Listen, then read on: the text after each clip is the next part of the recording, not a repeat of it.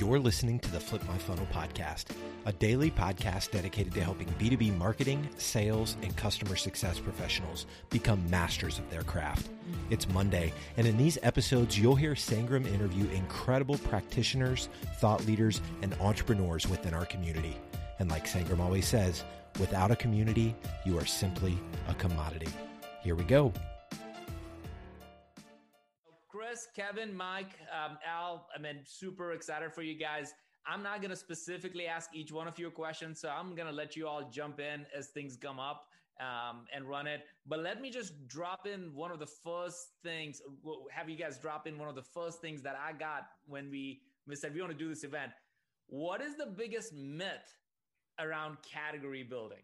What do people think it is that you have to constantly demystify and help people recognize no, no, no, no, no.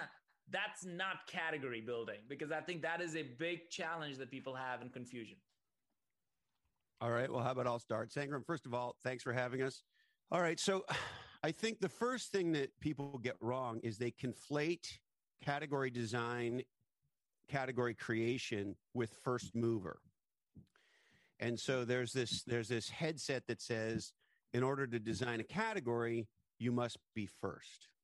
And so people say stuff to us like, well, the iPod wasn't the first MP3 player, um, or things along those lines. And so the reality is um, that's a big part of why we called it design, not creation, although there's many reasons we call it design, not creation. Um, but it's the first company whose category design, that is to say, the way they frame the problem slash opportunity and therefore solution that gets their definition of the category, their point of view about the category, their framing about of the problem and therefore the solution to tip at scale. And so, um, being a category designer uh, doesn't necessarily mean you have the first service or product in the market. It means you're the first company to have your point of view about what this category is, tip and scale. And when enough of the world agrees with you about your point of view, then pow, um, you get a new category and you get an emerging category queen or king. Oh man, Al, what do you? What, I mean, you have seen this movie play over and over again. You have jumped in and said, "Well, what's what? What, what do you hit, hit get hit up with every time people talk about this?" I think people get confused about, you know, which is not surprising about category design. It's a new discipline. It's not unlike experience design, industrial design, or product design, or any other design methodologies, right? So, first of all, they they they kind of get confused about that. But it sits in the context of there's really three things that have to come together for you to become a category champ or king, and that is you've got to have the product axes you've got which we call product design company design and category design those three things to come together. So the first thing is often we get people come in and say hey look we want to do a refresh of our category. And what they really mean is a refresh of their brand right? And these things sort of blur pretty quickly. And um, one of the things that i think we have always stood firm on is is that as the category leader you've got to be promoting the problem. You've got to be promoting the the pain points, the things that the ramifications, as we call it, as opposed to your brand or the solution or whatever else. And so I think that's the biggest jump that people have to make the mental jump. They've got to move from, I'm about, you know, sort of evangelizing a solution to I'm about evangelizing a problem. Oh, yeah. Oh my God. That Chris, remember we talked about this a lot, which was this idea of problem market fit versus product market fit and where people in. Um, and I know you talked about you and Kevin and Al. You guys worked on with Qualtrics. Can you share the story of like what happened with Qualtrics? What do you guys do with them? Where they are? What like love to hear the whole story. Oh, that's yeah. Al, so uh, there. Do you want me to? Do you want me to take the lead on this one, Kev? Well, yeah, because it's your it's your it's your baby, Al. okay. Al, Al did this one for the record. Yeah. All right. Yeah, actually, Alan, Dave, and and a couple of others, but um, so uh, this is an absolute classic use case. All right. So you've heard us talk about the category life cycle in the book. It's this idea that over a 10 or a 15 year period, there's three very distinct phases of a category. There's the define phase, there's develop phase, and then there's the dominate. We could talk a lot more on that as well. That's the theory. And when we walked into Qualtrics, this is 2016, they're in Provo, Utah. The company was founded by a father and two sons, Steve Smith, Jared, and Ryan. Ryan's the CEO, Jared's the technology guy. And we walked in there um, and they said, we said, well, what problem do you solve? And they said, well, the problem we solve is market research. And we're a survey company. It's like, okay, so you're in a category called either market research or survey, depending on who you ask. Uh, and who are your competitors? Well, my competitors at the time were SurveyMonkey um, and um, Medallia. All three companies lined up on the starting line in 2016 with a market cap of a billion. And as we got into the category design, we actually figured out that yes, market research and um, surveys were important parts of the solution, but they weren't the problem. There was something else going on. What were people using those tools to figure out? And it turns out, for the most part, they were trying to figure out what kind of an experience they were delivering to their customers, to their employees, through their brand, via their products, and many other places. So, as we got closer and closer to this, uh, and this is part of the discipline of category design, it is a little bit iterative, and you've got to sort of cycle around here. We realized that there was sort of operational systems which were measuring what we called O data. This is all history now, but uh, we called operational systems O data, and there were these new systems which were measuring what we called X data, which was this thing, this experience data. And that as you do that, you realize there's a giant gap between what a C level executive thinks their, the experience they're delivering to their customers, employees through the product brand, and what's actually being received.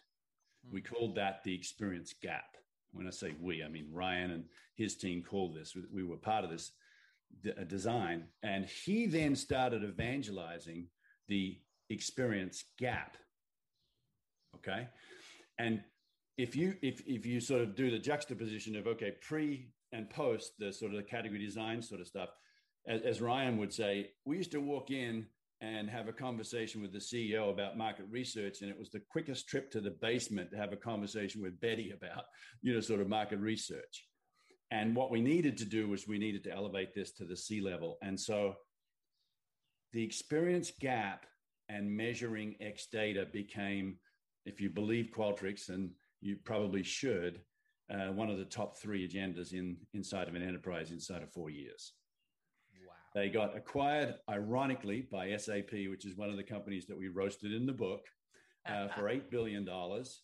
At the time, Medallia was at about two and SurveyMonkey was still at one. So you can sort of see the progression of the category life cycle happening.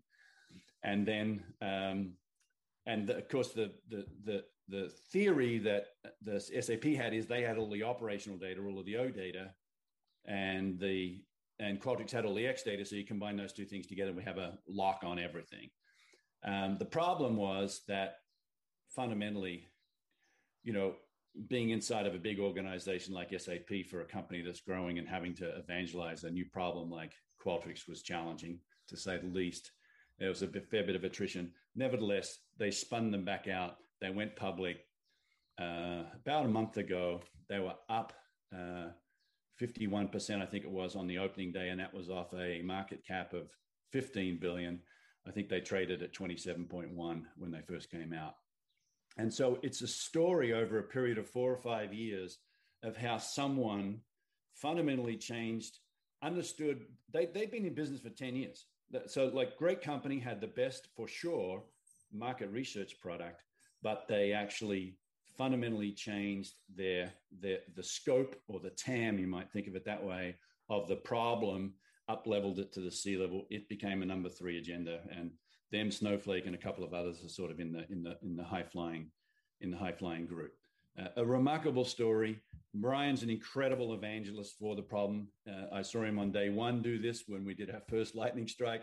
I saw him, uh, Barack Obama, and Oprah Winfrey on stage discussing the value or the importance of solving this experience gap. I mean, he is just a remarkable evangelist of the problem, and he has an incredible team underneath him. And so it, it's just a it's like a playbook of if, if you ever want to know what to do, just do what those guys did because it was really unbelievably successful. Wow. You, know, it, it is also the idea that it's not an overnight success. So I'm glad you kind of shared that it takes three, four, five, six, eight years, and it almost takes an evangelistic view of the entire category. And in your book, you talk about like uh, you get. I mean, I want to read this for people because I I I, I want to make sure people recognize what we're really talking about, how big of an idea this is. And then, Kevin, I want you to to jump in and share your experience with some of these companies. Um, as, as, you think about it. But I want to read what's in the front flap of the book because I thought this is brilliantly stated uh, overall. And in the comments, I want you to write down which category are you in? So, so I want to see which category you think you're in, and maybe we can pick some of you guys, um, and and you can just openly ask questions, and and I'm sure Chris and Kevin and and Mike and Al would be open to just sharing what, like, literally helping you demystify. Just type in what category you're in. But let me read you the what is the front flap, which is a genius marketing play. What do Facebook, Google, Salesforce, Uber, Netflix, uh, and Five Hour Energy Pixar have in common? In what way does Apple work like the 165 year old old glass company, Corning? How do you explain why some started startups last, build value while others shoot up and then flame out? This is this is even more brilliant. Why was Elvis not just the king, but a category king. Who came up with that, by the way? That's that is just Christopher. That was Christopher. Uh, that was Kevin. No, that was Kevin. All right, Kevin. Maybe you should. Anything you should smart in that book, I did not write. well, we already got that. And then it says the key to each has to do with creating, developing, and this is this is the part that I think gets to me really big dominating new categories of products and services because you got to dominate. Like you, a lot of people would create it and then it's almost a red carpet for somebody else to walk in and walk over it.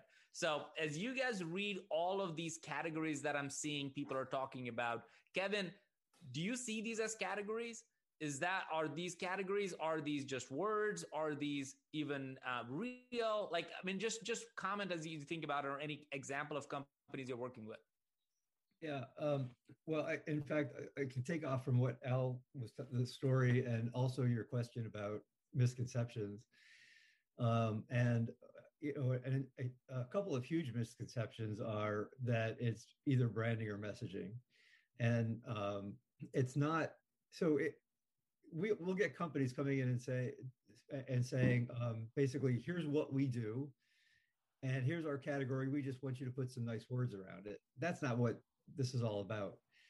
Um, if if a company is going to work with us, they have to be open minded about the entire strategy of what they're doing. In fact, even the products they're building, because the whole point is um, to go through an exercise and see a space that has a missing, that's not um, being served. There's a problem that's not being solved, or a problem that um, people don't even know they have yet. But um, once you go through that that you have to you have to essentially put aside what we've already built, what we're already uh, you know branding, and and say we got to have an open mind about what is the category that we can um, that we can enter and and and um, define and dominate over time and that may change what the product actually has to be. That may change something about the the way the way the company has to. Maybe it means you hire a different kind of um, sales force or something like that but um, it, it, it, you have to be open minded to um, to finding the category and guiding your company to the category, not saying, um, "Hey, this is what we do. Let's label it some category." If that's what you're doing, and and there's there's there's you know sort of too many to go through and, and, and you know start saying, but basically, if that's what you're doing, saying here's what we do i'm going to find a label for it that, and say that's the category that's the wrong approach the right approach is to say let's look out there in the world. What is the category we should be fulfilling? And then let's define what that is and make sure that we're going to that. So it's a it's a it's a reverse of the way companies often think. Well, Kevin, is is is category? I mean, and it's for every anybody like uh, all of all four of you. Is category building for everyone? Well, no, I mean, you know, there's a lot of there's a lot of companies that want to um, uh, ride the coattails of somebody else's category and build something that they can sell to somebody else in three years or something. And and uh, you know, hey, a lot of people have made a lot of money doing that kind of thing, and that's perfectly fine. I don't think that you know myself, Al, Mike, or Chris are really interested in those companies. I mean, that's that's go ahead and do that. That's a great strategy if that's what you want to do. We're interested in the companies that want to claim something and, and solve some kind of a new problem and and and go for you know go for broke, go for uh, um, you know being the next Qualtrics, the next Salesforce. I think I think to to Kevin's point, it's the it's the difference between better and different. I mean, when it comes down to the end of the day, right? So, you know, Kevin said accurately that, you know, some companies just want to ride on the coattails of someone else's category. And we meet those, Christopher uh, can tell you stories from the early days of meeting those entrepreneurs who, you know, basically build better and they think that they're going to win via better. And, you know, there are examples of that, but the, the, the sustaining companies, the ones that really do create giant market caps are the ones that who think differently and who frame the problem and take ownership for the problem and solve that problem. And it's interesting when you watch those companies evolve, like a Qualtrics, for example, um, you see them focusing on one or two areas, but frame the category already in the early days as being much bigger. And one of the techniques that you use to do that is this thing called a blueprint. In addition to the point of view, which is a narrative, it's a story, it's framing the problem and talking about the solution. There's a thing called the blueprint that we use often. On day one, and this is for all of the marketers out there, on day one, Ryan Smith put up a blueprint that had essentially the XM platform and four applications. It was customer experience, employee experience, brand, and product. They did not have brand experience or product experience at the time they put the blueprint for the category up. They had half of employee experience and they had customer experience. Medallia already had customer experience. So they started to talk about who was going to fill the shoes essentially as if you like the category king or the category champ, right? Before they had it they put themselves out there. They challenge the engineering organization. They challenge the go to market organization to scale from talking to Betty or Jimmy in the basement up to the CEOs, right? And that there is how you go from one to 25 billion in a period of four years. It, because if you think about it, TAM is just the other side of the scale of the problem. You, you with me? Yep that's really that's really what TAM is. And so if you want growth and category design delivers that, if you want growth, then one way to fuel growth is increase TAM, right? Yeah. Okay. Another way to increase growth is to differentiate yourself from the competitors and get share, take share. And we believe that the category champ takes 76% of the market market cap. That's our research and it's available on PlayBigger. The third thing is that when you differentiate yourself, you can then change the fundamental structure of A, the products and B, the pricing, and more importantly, the ACV. And so when you increase scale or, or TAM, when you provide differentiation, i.e., share, and you increase the product, what happens? Anyone want to have a guess? Yeah, unmute yeah. it, share it if you want to share. Like, what have do you guess? What do you think happens when you do those three things? It goes bonkers. It's called growth. Right. Value and that's what category value. design does. It allows you to frame a bigger problem, hence bigger TAM. It allows you to differentiate, hence share. It allows you to repackage and product your, your, your, your product in the context of a much bigger category picture called the blueprint. And as a result, ACV goes up. Um, and just as a sort of an anecdotal story, when, and this is again back to Qualtrics, when you when we first walked in, we sort of said, okay, what's the average customer value, you know, so for your products at that time? Just dumb question, right? Like in the order of 10,000. I don't want to give away too much, but in the order of $10,000, right? Is what happened when you, the average selling price. The applications that they put on top of the platform, which they already had, you know, were selling for 10 to 50 times more than that three years right. later. Think about that. Increase the size of the TAM, differentiate yourself, get market share, and now you're increasing the price of the product by 10 to 50%, excuse me, 10 to 50 times. Like, think about the math there just for a second. That's how you go from one to 27 billion, right? Yeah. And that's all category design. All of that was now that's that's way overstatement. It was led by category design. You had to believe that you could draw that picture. You had to believe that you could tell that narrative. You had to believe that a CEO would lean forward when you said, Hey, there's an experience gap here that's a freaking mile wide. And if you don't solve it, it's an existential threat to you. You had to believe those things. And the great category designers, and I think Kevin did a brilliant job kind of guiding us to get, get that story told in the book. But there's 120 examples of those kinds of leaders who have believed that, and they are the enduring companies. Sangram, I also want to put a fine point on sort of uh, who should not do this. The reality is, most people should not do this. And the reason for it is um, the last person to know they're in water is a fish the second the pelican gets it. And the vast majority of people in business pray at either the product altar or the brand altar. And they really believe the best brand wins and the best product wins. Those people should never even attempt to do category design. As a matter of fact, I was I was on a call this week. It was the first time I had experienced this. I'm fucking 53 years old and I started this shit when I was 18. That's 35 years. I've been doing this a long time and I heard something new this week. And I heard a product CEO who told me he loved our book, made his entire management team read the book, and were absolutely doing category design and proceeded to explain to me why they were going to win was because they had a better product. and I finally had to say to him, uh, hey, uh, you're not fucking doing category design.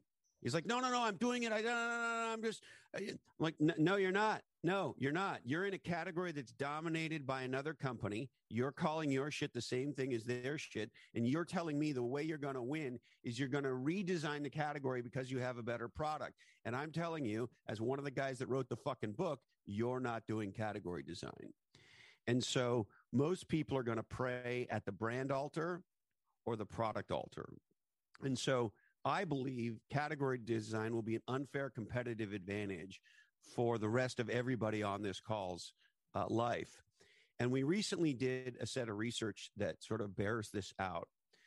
We analyzed Fortune's 100 fastest growers list over a decade. So these are all high growth companies, successful companies. So these aren't like great companies versus nose picking shit companies. These are all great companies and we analyzed them to figure out which ones were doing category design and which weren't. And we found there were three buckets that they fell into. There were the be the best and win companies. Mm. So they were they they their focus was on the competition. That was 60% of them. 20% of them were we have a better product.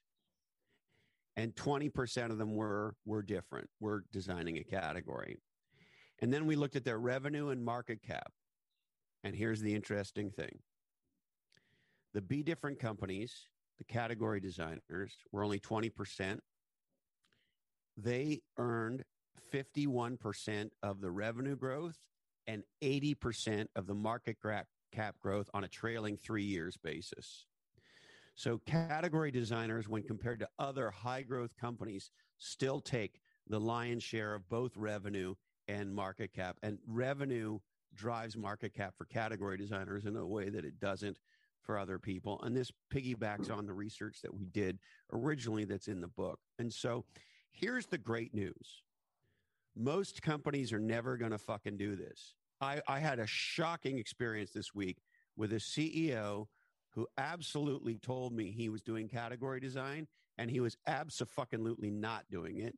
He was doing our product is better than their product and and he had confused himself and when one of the guys that wrote the book told him he was not doing it he still couldn't fucking hear it and my point in sharing that with you is that's how deeply committed to the product altar Some people are. And I would say the same thing's true on the brand side. And so most people shouldn't do this because they believe the best product or best brand wins. And uh, those of us who can, who are approximately 20% of the greatest companies in the world, are going to get uh, 50% of the revenue growth and 80% of the market cap growth and neener nonner to the rest. Oh, hey, oh man. Uh, so, go ahead Al. Yeah, you love it. It's it's it's gospel, isn't it? Um, I wanted to just pick up on a comment that came through in the thread, Chris. It was very much along the lines of where you were headed here, but uh, let's just catch it before it flies off. It was from Benjamin Pope. Benjamin, put up your hand or yell out or something. Can you can we see hey, you? Al, thanks for thanks for calling out my question. Yeah, yeah, yeah. So the question is a beauty. Uh, I think it just blew up, but I, I sort of caught it, which is your brand and product follows category blueprint and vice versa. Oh, so half right, half right. So it, it, to Chris's point, sort of the product versus the brand piece, the the the brand generally follows the point of view more than anything else. It's the emotional problem, you know, it's the emotional sort of story about the problem, and and and you being that company that cares about that. Generally, the brand follows that arc whereas the product side of the organization generally follows the blueprint. Blueprint's more of a technical architecture kind of a diagram, if you want to think of it that way. Uh, we, we can send you examples. I think there's examples on playbigger.com. But th- I just want to answer that question. There is two parts to this, um, which is brand follows generally the narrative, generally the problem, generally the the the the, the pain points that uh, the customer feels, the the solution side of it or the category side of it, which is the the blueprint that the product generally follows that. Yeah. Thanks. I love that. And I'm, I'm keeping, you like, I think we, this is why I know this is such a deep topic. We literally blocked up hour and a half, folks. So I don't know if Chris and Kevin and Mike and Al would have time for after an hour because that's what we booked. Them for. Yeah, we can do it. I can do it. We can, but but literally would love people to unmute in a little bit and and then literally ask questions and just get into into this conversation because this is not this will not happen at your average company offsite what you're about to hear and hearing right now this is what changes the company architecture so i want to quickly um, and I, I, wanted to lead these three or four questions because I, I think people's thought process around that is is is the biggest challenge, is the biggest roadblock. And once you get over that, I think you start walking in the right path. But until that, it's like no, you're saying north, and people keeps looking looking at the south, like north is south, and it's a constant conversation to bring them back. So uh, I think Chris, uh, Christopher, I shared this story with you at some time back, and I've shared a little bit in the peak community that I, I was invited to this this uh, by, by, by one of the investors, and they had over a billion dollar invested in that 85 people CEO room, and they said this was two years ago, and they said, "Hey, Sangram, c- come on and and and share." Um, the, your story. I thought this was something that you know all these investors do once in a while, bring another you know founder to share their story. But they actually brought me in and said, "No, no, no, we don't want you to talk about ABM. We want to talk about how ABM became ABM. Like that's the story we want to talk. And at that time, for the very first time, it connected. And I hope everybody take note on this, what Christopher and Al and Kevin are talking about over here. Your market cap, the valuation of your company is literally could be 10x than the second or third person in the line.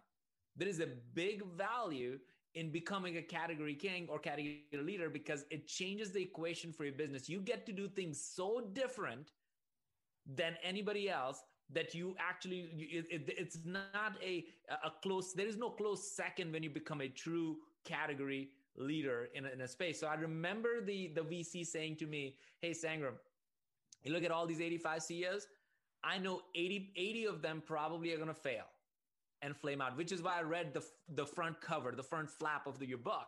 That 80 of them are amazing, smart, but most of them are product CEOs. Most of them are come from sales background, sales CEOs. And, and so we don't know. We have bets on it, but we know five of them are going to be category leaders. And that's where how we make our money back. And for the first time, I understood how VCs actually bet on companies and what they look for. And it was the five companies that they're, I, I, mean, I'm curious to get your perspective on it. Like, how often do you see that in the market? So, so Sangram, this is a big, big point, And it's something most people are confused about. And you see it all the time if you watch CNBC or consume any media, uh, financial media. So, for example, Tesla's market cap right now. Ah, Tesla's market cap is so crazy. the only reason for this is weed is legal in California, right? so, there's two kinds of people in business. There's people who bet on the future being the same as the present and the past, and there's people who bet on the future being different. In 2007, if you looked at Netflix and Blockbuster through a spreadsheet lens, what you would see is one company that's throwing off massive profits and growing, and another company that looks like a joke because it's losing money. And we all know how it ended. If you look at, at, both those companies through a category lens, what you would have seen is one company in a failing category that was doing nothing to redesign the category, and one company that was moving the world from the way it was to a whole new way. And we all know how that movie played out. And so there's three things that drive market cap for growth companies. The first one is investors' perception of the size and growth rate of the market category. Translation Is this going to be a big space? Number two, investors' perception of your ability to become the category king or queen. That is to say, prosecute the magic triangle, get product company and category right. And if you read Play Bigger, you know the company that dominates the category ends up with 76% of the market cap. So that's the second one. Do investors believe that you have what it takes to become the category queen? And then the third one is investors' perception of your numbers, some of which may be financial, some of which may be other things, in the context of the first two. And so the three things are perception of the size and growth rate of the category, perception of your ability to become the category queen, and um, perception of your numbers in the context of the first two things. And what all of that says is growth companies are valued on future potential, not past performance. And people who have spreadsheets up their ass cannot see that. Yeah. So, Matt, this is so good. Now, one one thing that I also want to make sure these are all like I'm I'm dropping these questions because I know these are the questions that most people on this call that are uh, in most in marketing and and early stage CEOs. Um, I, I know a lot of you just jumping in over here is that who owns the process of category design, category creation in your organization? Because this is where a lot of people slip up. And I'm, I'm going to just uh, put put few things in here and let you all comment on it. In um, and I want to hear maybe in the comments, type in who do you think owns this process of category design, category creation? Who does it? Because that is one of the biggest challenge that I've seen in in the execution part of it because if it becomes a project if it becomes a quarterly this quarter initiative then I've seen it fail miserably and until it becomes a true company initiative it, I've just seen it fail so I'm, I'm seeing a bunch of folks talking about CEO founder CMO um, CTO head of product I'm seeing all kinds of comments in here. So I'll let you guys take it out and, and tell like who should own it. Well, there's, uh, there, I mean, there's, there's no question that it has to be a, a CEO level initiative. I mean, absolutely, because just go go back to what we've all been talking about is that uh, it's not marketing, it's not messaging, it's not branding, it's not product design, it's none of those things. Um, it's it's actually your company's strategy. Yeah. Um, and so um, you know, yeah, it has to start with the CEO.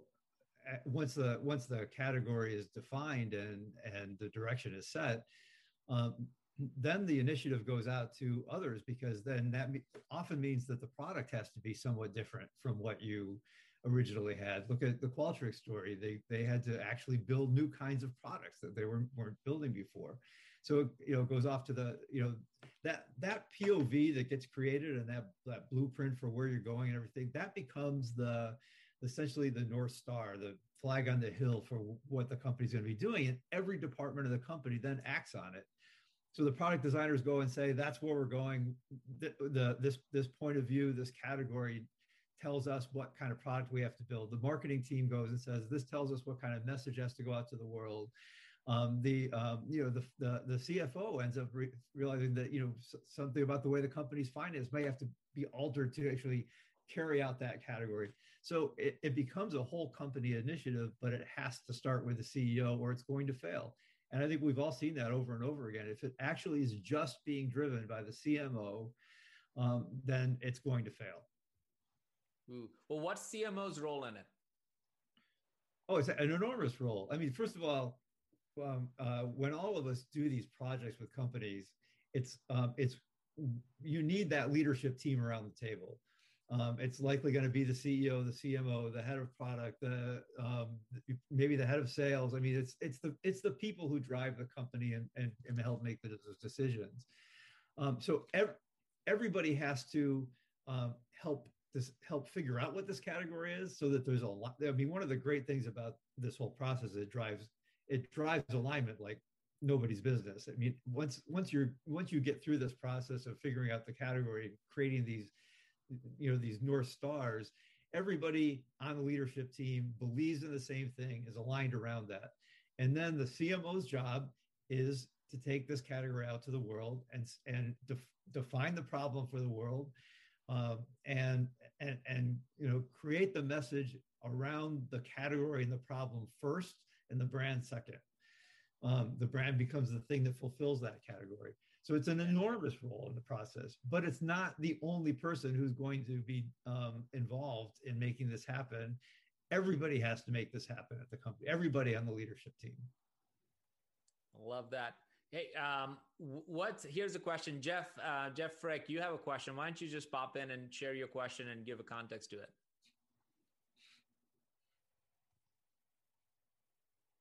or I can just read it for you. I don't know if you can unmute yourself um, there, but your your question is kind of interesting. It talks about why do you when do you raise the flag of victory on third party validation of new category birth? Yeah, and I asked a, a prior one before that, which was, uh, do you look for an analyst, some up and coming analyst at Forrester, Gartner, IDC that wants to build a franchise around a new category? Well, let, let me just drop one quick thing uh, on this because this is this is this is literally what Chris uh, Christopher and I talked about for like an hour like a week ago. It's six years ago when we started talking about ABM as a category. Gartner still has hasn't done it. Forrester created for the first time a wave report last year. So it took us six years to convince the analysts that this is a real category after having thousands of customers, like literally thousands of customers just for us. And if you add all the other companies, like they're like five, 10,000 customers out there and still wasn't in the analyst one. And, and for us, what we did was we said, you know what? We're not going to wait around for an analyst. We're just going to bring them along. So we had them speak at every single conference we did, virtual or or on on the road at that time, and kept uh, kept in their ears what we're doing, why we're doing, what we're doing, why we're doing, and actually having them see customer after customer to see that no, that people are actually doing this in order for them to finally say that no, this is a category. But that's just our experience, and I'm curious, uh, Kevin, Christopher, Al, your your take on like what is analyst role and how do you plant that flag? Actually, this can I very important? Go ahead, Kevin. I was going to say, can I? I want to tap. I want to tap in uh, my partner Mike on this because actually he's had some strategies that have been pretty effective for some of the companies we've worked with. Mike, Mike you want to run with that? Right. Well, one one of the things that um, you know, I I always have this opinion of analysts, and I I know of one that's on the call right now um, that their opinion only matters after the fact. You know, it's kind of like TV news, right? There's the, the, the jargon from last year was fake news the past four years, and they they they see what they see, and they say what they want to brand, right? They're they're like the the most obvious marketers in the world. They're trying to sell their you know forty to eighty thousand dollar a year subscription. Um, and Sangram, what you said was pretty spot on. Bring them along with you. right? Just keep inviting them to the party and get them to to buy into your story. And you know, you don't need to wait for them to coin the phrase. You don't need the quadrant to be published. You don't need an acronym invented by somebody that you paid a lot of money to. The, the customers are going to do that for you, right? The customers are going to start using the term ABM. The customers in the market and your competitors are going to use the term ABM. And by the way, guys, the most obvious um, slap on the back that you created a category is when a competitor uses your category name. So if you can strive for that, make that your goal. Yeah. Yeah. There is no category of one. Like this is one thing that I've realized like there is no category of one. So you better have competitors. Competitors is good, but you're not in the same race. Christopher, you were you were saying something as you get another drink over there. Yes, I'm I'm topping things up here. I'm clearly deciding I'm going to pass second and go all the way to home here. uh, so a couple things. So I, I, of course I agree with Dan. Uh, we've known and worked with each other for decades. So underscore everything he said. And the addition that I would make is when you're um, designing a category and you're plus or minus two thirds of the way through, invite in a couple of analysts, share with them your early thinking. And here's the aha. And you can do this with customers too. Here's the aha. Most people have a little entrepreneur in them. And that's true for analysts. They come from the technology space. They might, a lot of them have product marketing backgrounds. A lot of them are somewhat technical. And there's a little entrepreneur in them.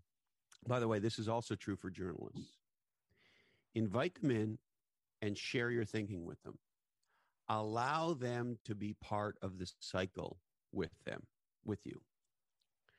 And they will have ownership of it as a result. They may add to it. So they may actually come forward with some good thinking that'll help tweak things on the margin. You don't want them to create your category for you. They're not, they're not going to do that, but they, they may help you hone it in. And by including them in the cycle, they'll feel a sense of ownership. This is also true with the press. I'll never forget years ago, um, I was at a company called Scient, and I went to an industry uh, party that the uh, Industry Standard magazine was having in downtown San Francisco. And a reporter at the Wall Street Journal, uh, we did a lightning strike at the launch of the company, and we did an exclusive with the Wall Street Journal, and they broke the company. Anyway, this reporter was at the party, and his wife was with him. And as you might expect, I was the CMO, so I'd gotten to know him very well, and I had a big part in in, in uh, getting this story done. He introduces me to his wife, and he says, "Chris works for a company that I, help make." And so, whether it's a, a, a um, an analyst, the press, or even a customer, or a, a, a, part, a partner as well, a reseller, a distributor, an integrator, a consultant of some kind. Um, there's a little entrepreneur in most people. And when you let them in uh, and they can participate and contribute, um, they have a higher degree of ownership. And A, you might learn some things that might make a difference for your business. B, you'll strengthen the relationship. And C, one day you'll be at a party and they'll introduce you to your spouse as one of the, the companies they help make. So that's an important thing to keep in mind.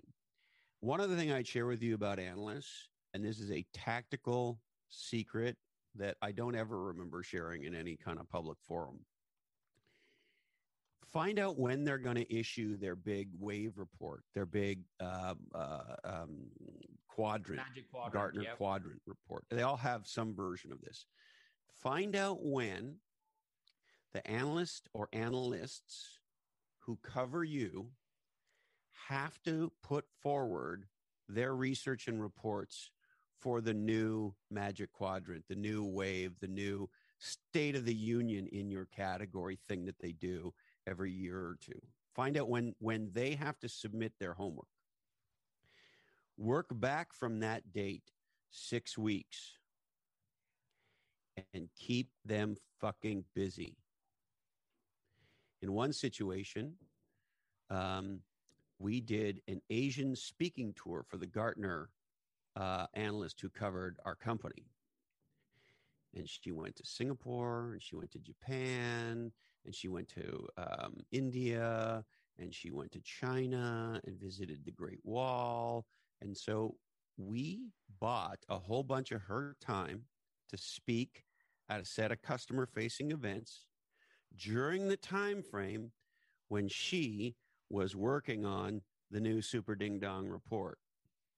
And she met all of our customers and all of our partners and how much they loved our company and our technology and blah, blah, blah. How do you think we did in the Magic Quadrant? Big time. Big time. You know, I hope, I mean, I can see already in the comments people are getting, if nothing else, if you t- take this nugget of how do you build relationship with, so, so it's a brilliant question. Um, thanks for asking folks and, and also for just sharing the secret around it because it literally drove me bonkers like in the first three years. Like, don't you get it? Like, this is big, this is happening, but it, it's like anything in an executive meeting, sometimes we would think about stuff and say, well, we get it because we've been talking about it for six months. And then we announce it at the all hands and we wonder, why doesn't everybody in the company get as excited as you? Well, they have not been there for six months in your small meeting. They, they haven't struggled with you and, and figured out all the little things that you talk through. So don't expect everybody to just jump up and down as soon as you, you go big on it. So I feel like that is true especially for analysts. So here's here's one last question, and then we're just gonna open up. So just start dropping your questions. If you want to raise your hand, we'll literally open the mic up, and then you can directly ask questions to these folks. Um, one of my biggest biggest uh, challenges when I when I hear and talk about category building and and just going through the process for the last six years is this idea that well everybody is trying to to be a category leader in some way shape or form all of a sudden. And it you know you all you know kudos to you all. You have made it really cool again right? People you know al you're wearing your cowboy hat and you know christopher doing with your tattoos and al with your amazing professor look and mike with your you know drink that you're gonna open up one day for all of us. You know you guys have made it cool. And everybody thinks that it is a cool thing to be a cat. It's like it is a cool thing to be an entrepreneur. It's a cool just a, it's just a conversation i would have it almost every other day with the founder ceo around it. And as much as i want to say that no it is not for everybody it almost feels like people are like well no it is it is something that we all should do. It's a cool thing. And and when I say, well, why don't you did you build a community around it, community around the problem? Because that's kind of honestly how we built it. We built the whole like the, the whole flip my funnel and all that stuff. And that's how we knew the market was big enough. And that's allowed us to actually invest in the product. And I just don't see anybody focus on building community at all. And as a matter of fact, if they build a quote unquote community, is it, it is their product community. I'm like, well, that's not a community at all. It is your user group, not an industry conference. And that is a big challenge for me and to recognize this. But I'm curious to your perspective on this, especially because you saw like SalesLoft acquired, um, you know, uh, sorry, Outreach just went and acquired Sales Hacker. Why did they acquire a whole big community? Like there was no business in buying a media company. But the more you think about it, is that no, you have to start becoming a media company in many sense. So I want to hear your perspective. You didn't talk much about community or, or being a media. How does that fall into whole category building designing? I'll throw this out there. Um, and, you know, Christopher said this once is when you finally are giving awards for your category, right? The uh-huh. ABM Hall of Fame Awards. ABMEs, we call it ABMEs. there you go. When you when you're when you've got a community that's so tight and so big that you can then say apply for the awards and then have an event and give the awards. That is justification for the category. Boom. Um, i love that. it, it's solid. Uh, and just a, as a as a side plug we're about to release the um, category designers community. It's going to be an open slack channel. Uh, so you know follow us follow chris follow everyone. And, and we'll get the link out there but it'll just be an open Slack channel uh, for category designers to share category design ideas. Yeah. The other thing I want to underscore Damp's point around uh, if there's awards, it's true. Uh, let, let me share a quick story with you. Back in the old days at Mercury, when we were creating the category we called BTO, Business Technology Optimization, uh, we had this aha. And we said, well, we could do it on our own, which is a very valid strategy, or we could piggyback off someone else's brand. And at the time, Information Week uh, had a number of conferences, and they had one conference every year. Typically, they did it in Palm Springs at the Chateau Ding Dong, Ding Dong being a term for anything high end. Um, and so uh, they would have a CIO only, invitation only, super ding dong event with a, a, relatively small number, three, 400, maybe 500, something like that.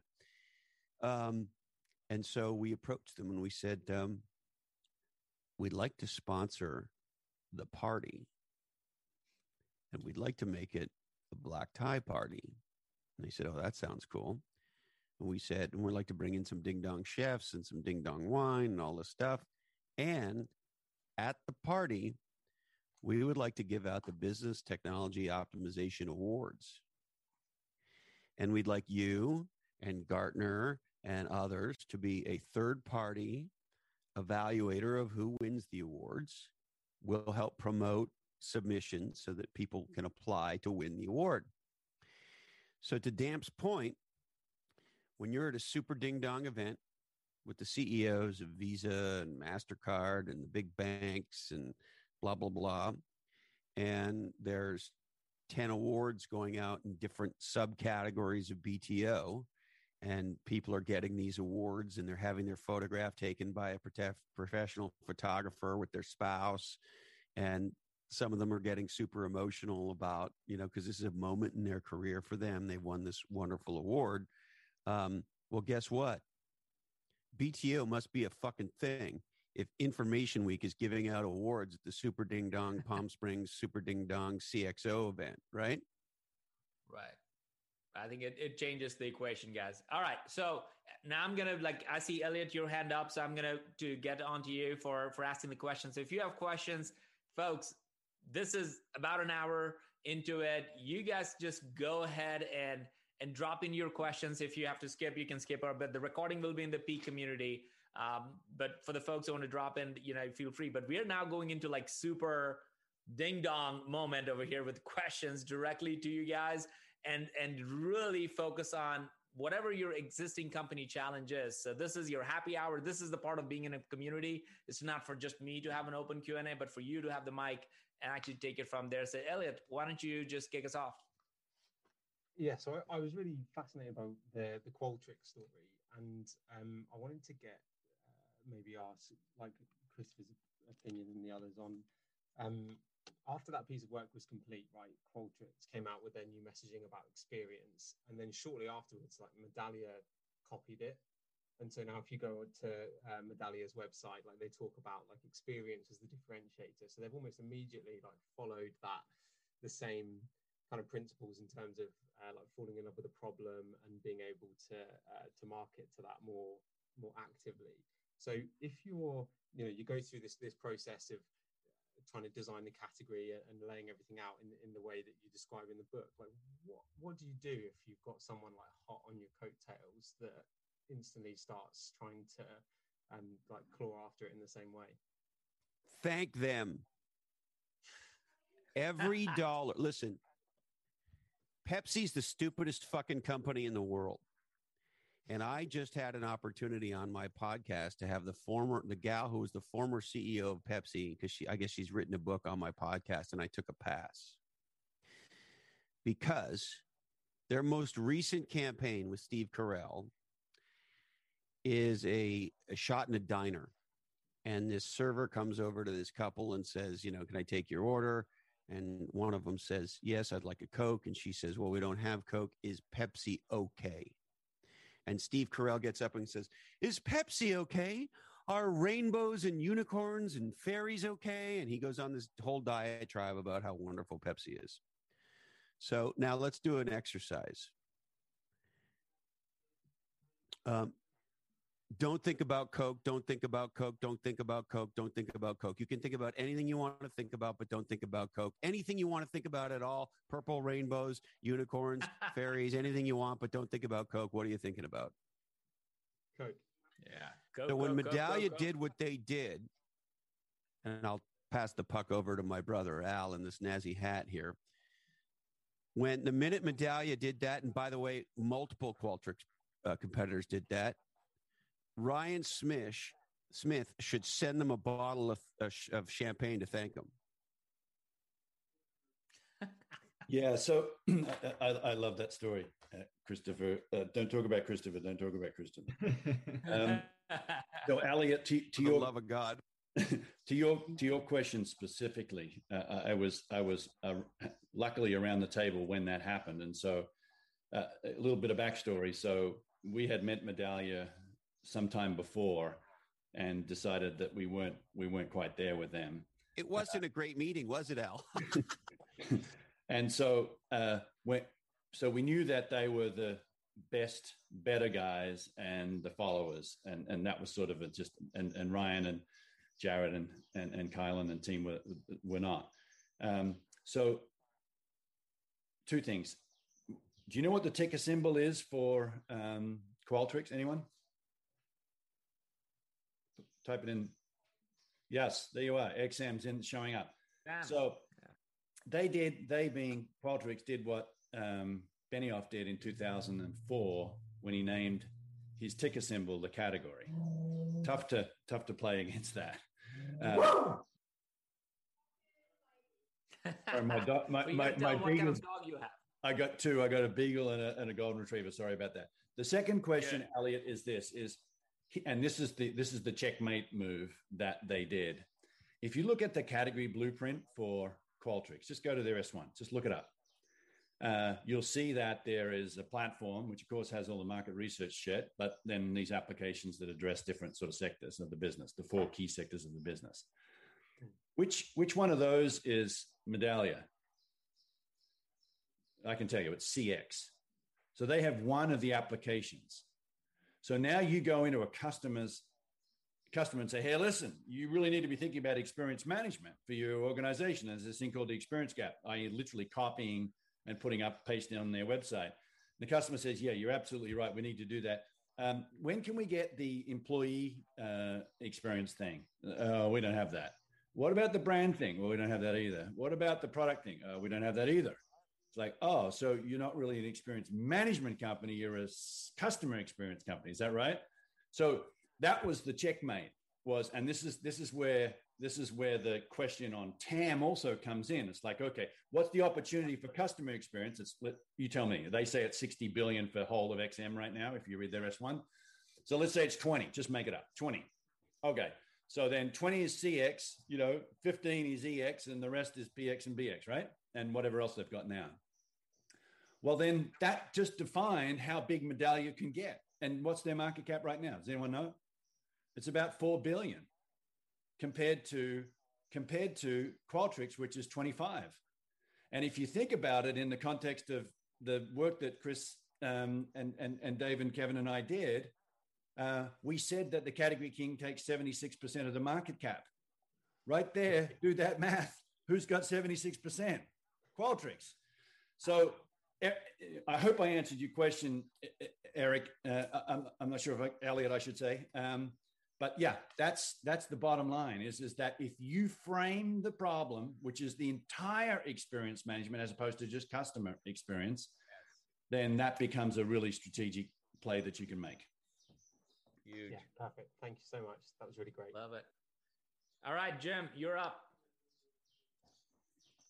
Excellent. Um, well, thank you guys for the content. It was awesome. I, I also read the book in the last few months, and I think I love the I love the whole concept of it. One one challenge I have is I am a at the moment a, a one man band. Got a small team in a coach in the coaching industry, running a coaching business.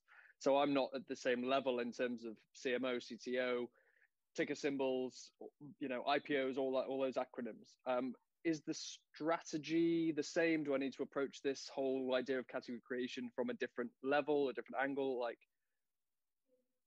what's the yeah? What's the approach no, to this? No, no, no. How does he no. approach this different? No, the answer is no. Be, uh, you you have to have a certain type, which is you need to be an evangelist. To Christopher's point, not everyone is. But let me tell you, what is the primary goal of a category designer? Number one job: articulate the problem. Articulate the problem before you even stand up and say anything. Find out what it is. So the the the challenge back to you is like, okay, so as a coach, as a mentor, as uh, all of these things that you just described, what problem are you solving, and for whom? Answer my question. Like let, let's just all right. so session. yeah, so the the the angle I've gone with this so far is the idea that, that, that I'm framing the problem that coaching doesn't solve. Like, what what are the limitations of the existing coaching model? And that is that it takes too long. People are fighting gravity in between coaching sessions because you're only with them for an hour and you don't go that deep. So I wanted to come at it from that angle, which is the idea of creating this uh, um, immersion coaching, which is the, the placeholder I've got for it right now, which is a, a longer lasting change created over a shorter period of time. Good. Good start. right. What do you think, Chris? What do you think, Kevin? Yeah, I mean, the, again, I mean, uh, define uh, and see the problem first, and and then des, you know design what your um, you know what you're how you're going to solve the problem. That's the way to think about it. And and and, and part of your question, and I'm, I'm going to actually call out a question. Um, uh, I think it's Pretty Vandana um, posted here, which says, "When do you actually start uh, dreaming the category at, uh, at the idea stage, product growth stage? What um, and, and it, it, goes part to your question too is that this is something that can happen at any time um, we've all worked with some companies that have been two guys in a garage with a big idea but they see the category and you know maybe the fulfilling it is 10 years out but uh, but they you know, they see something nobody else has seen and and they're going to you know go for that um, uh, mike and i worked with a company that was 60 years old when they um, engaged us. And they had been around doing the same thing for all of that time. But um, because they had some new ownership and they looked around at what was going on with AI, they realized the data they had could do something different than they'd um, ever thought of before. And, uh, and created a category called talent optimization. Um, and, and uh, we write about in the book, we write about um, Corning, which is 100, 160 years old. Mm and and has put in this flywheel um, uh, of corporate category design that is the reason it's 160 years old and um, and the way the company thinks is starts with uh, like if you talk to them today the way that the way corning thinks is we are going to be around for another 160 years. So the only way to do that is to continually create new uh, categories over and over again. Mm-hmm. um, because you know otherwise you're just you're just milking an old cow that's um, you know eventually going to run out of milk so um, but yeah so I, the answer to your question part of your question and also pretty's question is category design can be something a company takes up at any point in time the most important thing is is there a is there a category that is worth going after that, that you see as a company. Um, and so, you know, I'm sure there's people on this call that are in companies of all sorts of different ages. Mm. You do not disqualify yourself because you're at some particular stage. It doesn't matter. Thank you. All right, just jump in if you have a question or raise your hand because this is this is your time. You can literally pitch your company and get their feedback. Uh, it's probably a ten thousand dollar consulting for free right now. All, all right. I, I, 10 I million. 10 million. Uh, and oh, it's sorry, available today as an NFT. Available now as an NFT. Starting bids at 10, 10 million. Amazing. Can I can I go ahead? Yeah, go ahead. Um, first of all, guys, thanks thanks so much for doing this. This is unbelievable, right? Like I um, I've been an executive for a long time as an operator and as a and as a BD guy, but reading your book um, early 2020 really made me realize I was born a marketer. And I'm just really, really inspired to be in this room. So, uh, Sangram, I'm diving into ABM right now. I just found it because I just realized I'm a marketer. Um, but so, so my, my question is, as I've, I've built a company from scratch in the last year and a half as a service company, and I've very much identified my category. I have it well laid out in my head And it's very clear to me that my category has three pillars, of which two I can solve for, and the third is software. And, and that is that is clearly what I see as the pattern recognition of what the big play for market cap and all these different things. And I'm starting to evangelize my category right now and talk about my whole framework and everything very effectively. It's landing really, really well. Every stage I get on leads to a bigger stage. Um, and and my question is, do I in my head, I was thinking that this software stuff comes once my cash flow gets to a certain level where I'm investing in the cash flow for the software. But as I'm on this call, it's like hitting me that I'm playing small. And really, what I should be doing is out fundraising and and and building this software piece. And I, I guess my question is very similar to what uh, the gentleman that just went. I'm sorry, I forgot your name. Just asked, but do I need to be moving quicker? Like, I, like, should I be? Is there is there a time limit for evangelizing this stuff? If I become the the the guy that's known for evangelizing it, later the software play can come. Do, do I need to start looking for outside funding when I'm just really just bootstrapping everything and it's going great and I'm I'm growing at a, like a nice rate? I, I guess that's I guess that's my question. I'm I'm a little nervous. Sorry. yeah. So Pablo, it's out. Um, yeah congratulations for being an entrepreneur. Um, Thanks, I've been in your shoes a few times, and I, I think it's a concurrent process. Honestly, uh, it's not sort of one or the other.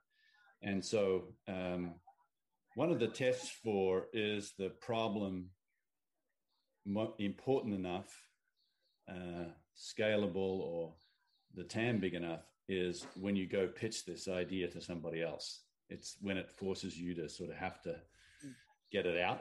So uh, I would encourage you to do that. I would encourage you to do that to go and pitch to.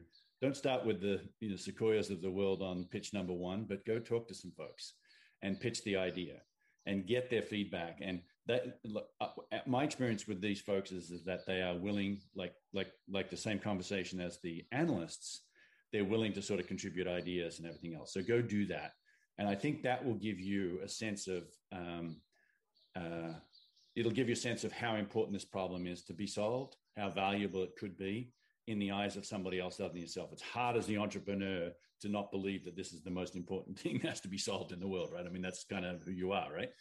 So that would be my counsel: is go do that. Um, and as you're doing that, um, and we found this with a very early stage company Chris and I worked on uh, some time ago. It was a company at the time was called Tillicon. Three kids out of Stanford, literally out of Stanford and um, they were AI for shipping, and they had developed a sort of a piece of the product in house while they were studying at Stanford. And they went and pitched to, I think it was Besser, but Chris made me remember, and they got a couple million bucks. And they came to us and said, If I know, remember, Al, it was hard fought getting that initial couple million in. It was yeah, not an easy deal. It was their business was a very, uh, what are you talking about again? Kind of business yeah. in the beginning. Yeah, no, for sure. You're absolutely right. But they got the money sort of while they were still at Stanford, and we engaged in, you know, in a, in a what we call our agile process or activators, we call it now, uh, process.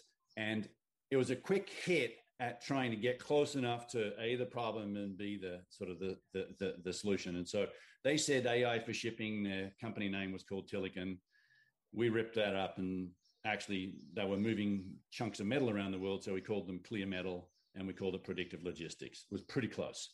We did a $25,000 lightning strike uh, at the Long Beach shipping conference, took over the whole conference, did all the tricks that Chris was talking about, right? Cost, I think, about 30 grand total cash. Um, and so you can do this stuff at an early stage. Be confident that you can. In their case, they had some cash behind them. That's what I'd say to you is on the software piece, you'll need a partner probably that needs to have some idea of technology and everything else. And so that's all concurrent. That's like to Chris's point, it didn't just happen overnight. It, it was swirling for the, probably the first nine months. But have confidence as an entrepreneur that you can actually do that. And if you evangelize the problem, in their case, c- containers were lost all over the world, and they had to have you know redundancy everywhere because they didn't know where they were, kind of thing. That problem is a giant problem, and it's now you know their big customers are Walmart and Costco now. Wow, that's fascinating. The other thing, Pablo, that I would tell you is. Um, what Sandhill Road in Silicon Valley, what those venture capitalists are looking for is a very specific thing. And if you want, we can talk about what that is. And if, and I, I don't know whether it is or it isn't, but if the startup you have doesn't fit into the Sandhill Road model, it doesn't mean it's a shitty startup. Right? There's there's multiple ways to fund and scale a business. And what the Sandhill Road folks are looking for is, you know, can this be a $20 billion publicly traded category dominating company?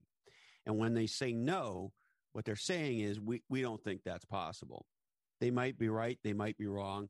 Uh, most of Silicon Valley took a pass on uh, Airbnb, and Sequoia didn't because the idea of uh, renting your couch sounded fucking stupid to most people, myself included. And uh, turns out I was wrong, right? And so um, some things Silicon Valley v- VCs can't see, uh, or, or for whatever reason, they don't think it's a venture backed company. That doesn't mean you don't have a legendary company. We just had Gloria Hwang the founder of Thousand Helmets, on my podcast. Well, she saw a new. So the first thing I'd say is new categories create new categories. So Gloria had an insight around this new mobility category scooters, motorized skateboards, electronic bikes, and the like. Secondarily, one of her closest friends died on a bike not wearing a helmet. And she realized that the standard bike helmet that she calls like a Star Trek or a Star Wars helmet doesn't sort of fit, is not, doesn't work on a, uh, a skateboard or on an e-bike or on a scooter. You, you look like a donkey on them. I don't know why, but when I mm-hmm. fucking bought my first e-bike and I put on my traditional mountain biking helmet, I looked like a fucking donkey and it was clear to me, I, and I'm no fashion icon it was clear to me I needed a new helmet. Well, all that connected for Gloria. And she went out and she wanted to create this helmet company to save lives. The reason she called it Thousand was she wants to save a thousand lives a year. And she niched down on this new mobility. Well, guess what? Sandhill Road wouldn't fucking fund her. She started the company with forty or sixty thousand dollars on her own. She did a Kickstarter deal, and guess what? You know who the greatest venture capitalist in the world is? customers, fucking customers. And so uh, Gloria has scaled her business that way and become incredibly successful. And so, you know, uh, Kevin, Damp, and Al and I have spent the vast majority of our professional lives in Silicon Valley working uh, with, uh, you know, big time, top tier venture capital based companies. And that's a model we understand. And that may be a model that's appropriate for you. I don't know. But if it's not, I don't want you or frankly anyone else to be disappointed. You can be Gloria Hwang and create a legendary category defining and dominating business that is something you can be proud of, that is something that makes a giant difference in the world. And that something is, a, and that's something could, could be a very big and powerful thing for the Gonzalez family. Yeah, man, I love this. Hopefully, Pablo, you got your uh, kick out of here because that's really what's firing up conversation. I am, I'm so pumped up. Thank you so much. Like this, I totally needed this. I'm really, really grateful for this. Thank you, thank you, thank you. I'll shut up. All right, all right, Andrew, you're up, and then Melina. Hey, thanks, guys. Uh, firstly, happy St. Patrick's Day to everybody. Hey, you too. Uh, so this is my wife, uh, Kirsty. We co-founded a company called Earth uh, back in 2014. We work in conservation technology. And uh, just to give an example in the chocolate industry, so cacao, it's a $100 billion a year industry. It's controlled by the big chocolate corporations. Uh, the sad thing is that in Central and West Africa, uh, hundreds, uh, well, tens of millions of farmers uh, are being nickel and dimed for their commodity. And the sad thing is, as they're trying to, these companies like Hershey's and Mars, who are uh, under a lawsuit at the moment, and it's been up in the Supreme Court in America, um, they are, you know, paying very little for the for the cacao, but at the same time making a ton of money uh, the farmers are being forced to uh, use child labor because they're having to engage the children to harvest the crops. Uh, there's 2.1 million children that are being enslaved into the supply chain. Uh, so it's a very difficult situation. So what we're trying to do with our company is is kind of reposition this uh, to work on the side of the farmer to give them better economic value for the commodities they're producing, but also kind of break this paradigm where these big chocolate corporations are paying tens of millions of dollars to certification bodies like Fair Trade and Rainforest Alliance to go in and check on the farmer to make sure the farmer's doing the right job. And the farmer's got diminishing returns all the time. So he's struggling and having to cut corners to make ends meet. So we're really trying to fathom out the best way to kind of position the, the, or reposition the category to be on the side of the farmer. Uh, and of course, lastly, the other big uh, challenge to uh, you know the production of agricultural commodities from rubber to palm oil, which we find on our soap and on our car tires, is the deforestation level. So we're currently losing um, one soccer field worth of forest every second, which is the size of New York City every single day, because of the uh, restrictive practices these farmers are being put under. So any any advice or thoughts from you guys would be greatly appreciated, and, and thanks for making this call happen. Thank you. Yes, I have thoughts and ideas and advice for you, for you, Andrew. So first of all, um, you just did what intuitive, natural category designers do, which is you spent 80% of what you just described uh, about what you shared with us about your company focused problem. on the problem. And that's very cool. Uh, that's point A. Point B, I would encourage you to read a brand new book that just came out by a guy named Gero Leson. And Gero is um, the head of quote unquote special projects at a legendary family owned company called Dr. Bronner's Soap. And Dr. Bronner's Soap is about 70 years old, and they are a category designer in the domain of organic good for the environment, good for people soap that was started over 70 years ago by a Holocaust survivor in Southern California. And um, so we just had him on the podcast. He's got a brand new book out. It's called Honor Thy Label, and it's a legendary book. And what he talks about in the book was Dr. Bronner's had had this long environmental commitment, and rough and tough around 2005, they realized that if they were going to have a commitment, they had to have an entire commitment.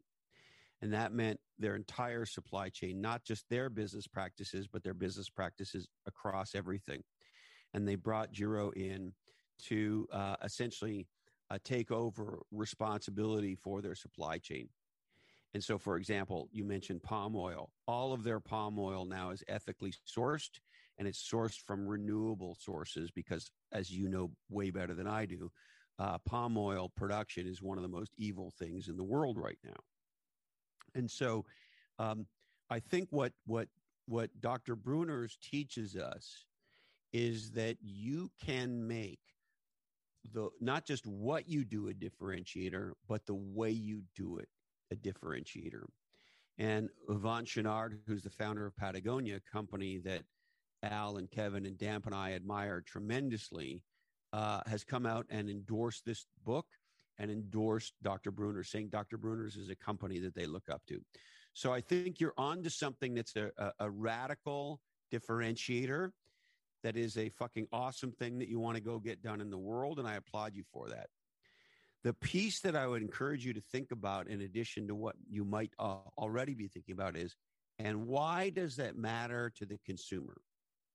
Why does that matter to the customer?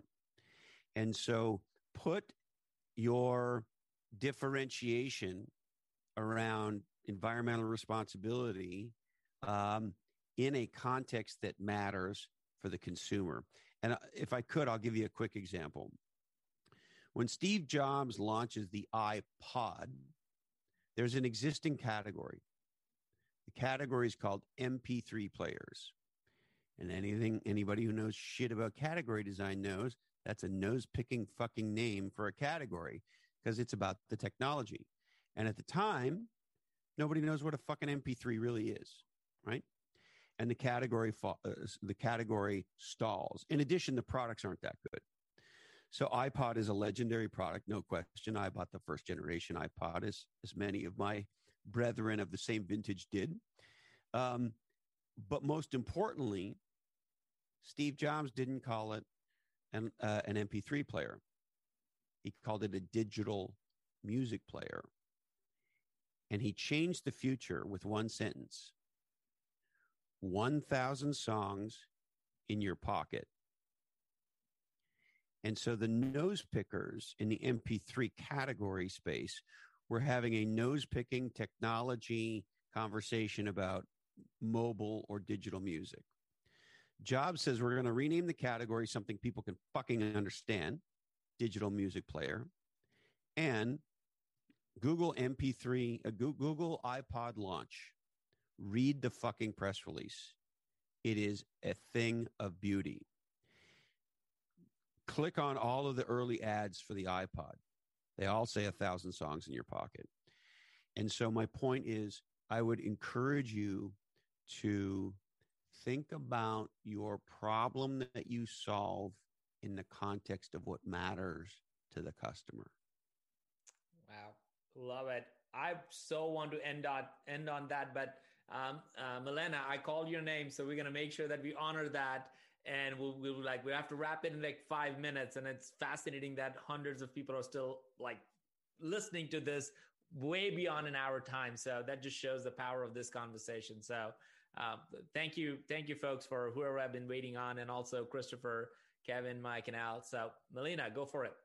Thank you so much. Thank, good to see you guys. I just want to share something that Christopher is very passionate about, and that is um, our current work culture is not sustainable. We all know that the pace is not sustainable, and this whole hustle culture mentality is killing entrepreneurs. It's killing our well-being. It's killing our sleep and we just need to change the way we work. And so I'm very passionate about this, and I've created a company called Unhustle. And I'll be starting a community here soon. I actually wanted to invite you guys to join me for free in my um, to do a little beta testing in my seven week program. But I also wanted to t- uh, kind of pick your brain here a little bit and see if you can tell me what you believe my category is and what you believe my ideal product is because there's a lot of brilliant marketers in this room. All right, hit us. Go for it. Pablo, you're so funny. Yes, uh, a hustle porn, of course, is one of the machines that I am raging against. Um, these idiots, I think these idiots have done more damage to particularly young entrepreneurs in the last decade uh, than ever before uh, morons like uh, Grant Cardone have said things like hard work never killed anybody. Well, in Japan, they have a word for it. It's called karoshi because people die of it. And so I think, look, hard work, duh. I started my first company at fucking 18. I essentially didn't take my head out of the foxhole till I was 38 years old. So hard work is a requirement to be a legendarily successful entrepreneur. There's no question about that. However, hamsters work hard in wheels and they never fucking get anywhere. And so hustle is really stupid advice. The question is, what are you hustling towards? If you are hustling in a category that is dominated by somebody else, by definition, by fucking definition, we have the data science research to prove it. Al Ramadan led the goddamn uh, uh, uh, uh, research project, and we had it published in the fucking Harvard Business Review. And by the way, if you ever want to get data published in the Harvard Business Review, get ready for a proctology exam. I would tell you, uh, having been a CMO and doing this for 34 years, getting data published in the HBR is the hardest business publication to get uh, data published in. And so Al Ramadan led a research project when we did Play Bigger to figure out what the market cap was that went to the category leader, the category queen or king. And that number is 76%. It's in the book and it's in an HBR article. And so the, the aha around hustle is this. If you're hustling in a category dominated by somebody else, you're fucked. Red Bull Cola was a failure. Google Plus, a direct attack on Facebook, was a failure because it doesn't matter how powerful your brand is if you in, if you attack an entrenched category king with a we're better than them strategy. I don't give a fuck how much you hustle. And so the aha here is the category makes the business. And so if you're going to work hard aka hustle then work hard on something fucking smart. That is to say something differentiated, something that is exponential, not something that is incremental. So that's kind of point A. Point B on this one, Melina, is um, hey, listen, if all you do is hustle, you're going to wake up one day and you're going to be fucking fat. You're going to be out of shape. Your spouse is going to think you're an asshole. And if you have children, they're going to think you're an asshole. And you're going to get fucking divorced and you're going to give up half your net worth. And you're only going to get to see your kids every third weekend. And so, this insanity around that the pathway to success is a 140 hour work week for 20 years is pure stupidity. And so enough with the hustle porn. We have to work smart. And if we work smart, we're the person and or the company designing and dominating a new category. And in addition, hey, part of the purpose of designing a legendary business is to have a legendary life. Kevin, Al, Damp, and I like to get together. We like to get on a boat. We like to go for a surf. We like to have a drink. Sometimes we like to go for a hike. We like to hang out in the mountains. We like to have a good time. Uh, when we wrote Play Bigger, there were libations that were consumed. And so, if you want to have a creative life, an innovative life, an entrepreneurial life, you got to take some time off. You got to have some fun with your bros and, and your sisters and your brothers. And you got to rejuvenate and you got to spend time with your family. And anybody who tells you any different is an asshole selling you a stupid fucking course. I think that's a boom corn moment there. Like I, I, say, I think I think I think that's like we're done. oh, yeah, can't stop that. Hey, hey everybody! Thanks, thank Chris. you for thank you so much for hanging out. This is an amazing event. I hope everybody feels one percent better now, not this week. Now, um, yeah. and probably a whole lot more. Um, just in case you don't know, uh, Eden, our community manager, is going to be posting the recap in the community soon. Um, you guys, if you're not a member, we'd love to have you come check it out. Um, there's a ton of things going on, and thank you, Christopher, Kevin, Michael, you know, everybody for being here and being a part of this amazing event. Uh, can't do it without you guys, and I hope to see everybody on the next call. So thanks for spending the extra time and freaking have a killer week. Thank you so much, folks. So cool. And Christopher, just drop it real quick. Name of your podcast and uh, and the newsletter that you have started. Uh, two podcasts, Follow Your Different and uh, Lochhead on Marketing. And we launched a new newsletter at the beginning of this year. If you want a free trial, send me an email, chris at lochhead.com, and we'll hook you up with Category Pirates. You've been listening to the Flip My Funnel podcast. To make sure that you never miss an episode, subscribe to the show in your favorite podcast player. If you have an iPhone, we'd love for you to open the Apple Podcasts app and leave a review. Thank you so much for listening. Until next time.